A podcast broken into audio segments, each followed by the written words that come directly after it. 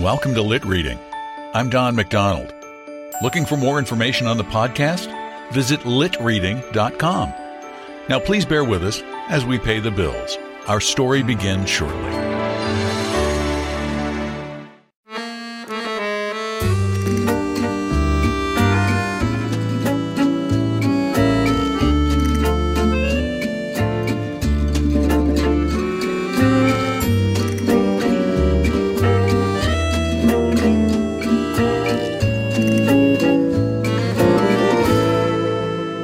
Welcome to Lit Reading. I'm Don McDonald. Pride does seem to go before a fall. In this very short story, a young man's life unravels thanks to a small, vanity induced dissimulation. Here is O. Henry's The Cactus.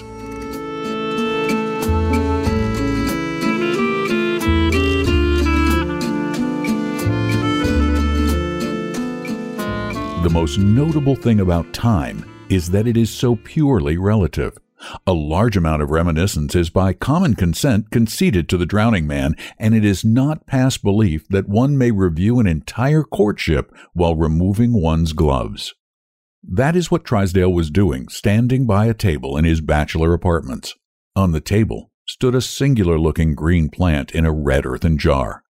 The plant was one of the species of cacti and was provided with long tentacular leaves that perpetually swayed with the slightest breeze with a peculiar beckoning motion.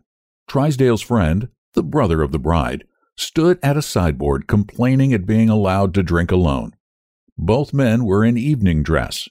White favors, like stars upon their coats, shone through the gloom of the apartment. As he slowly unbuttoned his gloves, there passed through Trysdale's mind a swift, scarifying retrospect of the last few hours.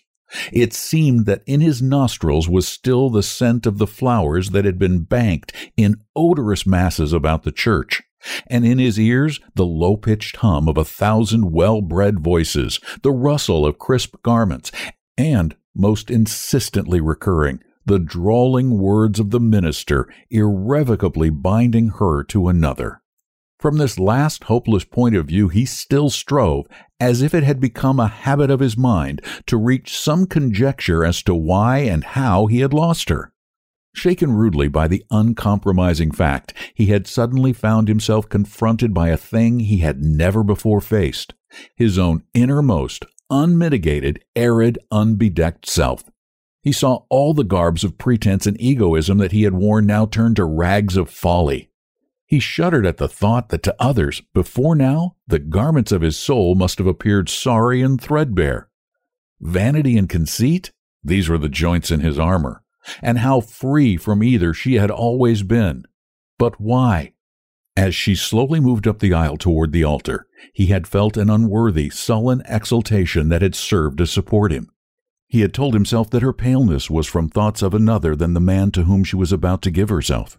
But even that poor consolation had been wrenched from him, for when he saw that swift, limpid, upward look that she gave the man when he took her hand, he knew himself to be forgotten. Once that same look had been raised to him, and he had gauged its meaning. Indeed, his conceit had crumbled, its last prop was gone. Why had it ended thus? There had been no quarrel between them, nothing. For the thousandth time, he remarshaled in his mind the events of those last few days before the tide had so suddenly turned. She had always insisted upon placing him upon a pedestal, and he had accepted her homage with royal grandeur. It had been a very sweet incense that she had burned before him, so modest, he told himself, so childlike and worshipful, and, he would once have sworn, so sincere. She had invested him with an almost supernatural number of high attributes and excellencies and talents, and he absorbed the oblation as a desert drinks the rain that can coax from it no promise of blossom or fruit. As Trysdale grimly wrenched apart the seam of his last glove, the crowning instance of his fatuous and tardily mourned egoism came vividly back to him. The scene was the night when he had asked her to come up on his pedestal with him and share his greatness.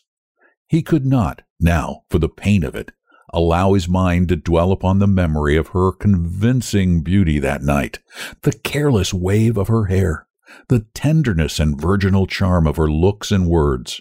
But they had been enough, and they brought him to speak.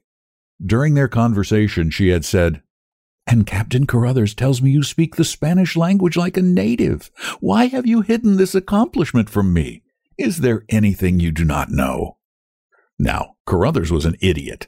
No doubt he, Trysdale, had been guilty, he sometimes did such things, of airing at the club some old canting Castilian proverb dug from the hotchpotch of the back of dictionaries. Carruthers, who was one of his incontinent admirers, was the very man to have magnified this exhibition of doubtful erudition. But alas, the incense of her admiration had been so sweet and flattering, he allowed the imputation to pass without denial. Without protest, he allowed her to twine about his brow this spurious bay of Spanish scholarship. He let it grace his conquering head, and among its soft convolutions he did not feel the prick of the thorn that was to pierce him later. How glad, how shy, how tremulous she was! How she fluttered like a snared bird when he lay his mightiness at her feet! He could have sworn, and he could swear now, that unmistakable consent was in her eyes. But Coyly, she would give him no direct answer. I will send you my answer tomorrow, she said, and he, the indulgent, confident victor, smilingly granted the delay. The next day he waited impatient in his rooms for the word.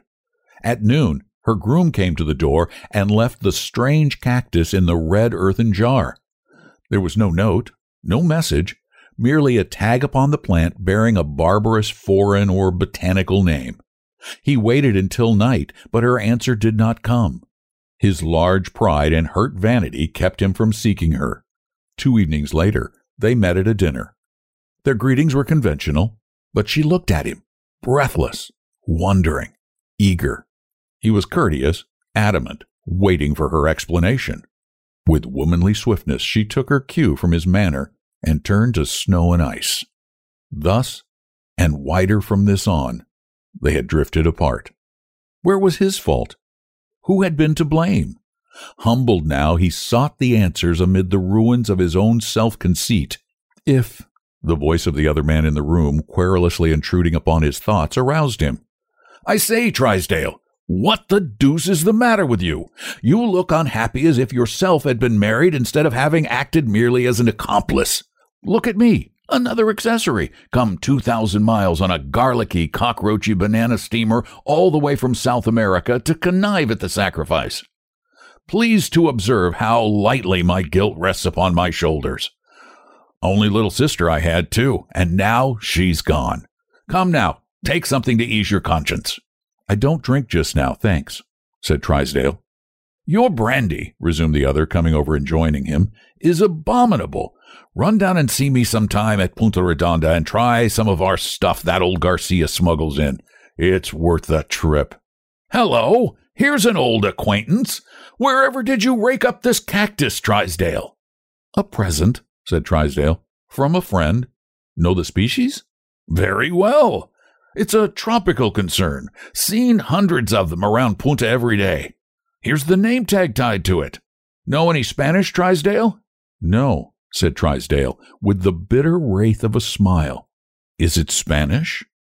Yes, the natives imagine the leaves are reaching out and beckoning to you. They call it by this name, Ventomarme. Name means in English, come and take me.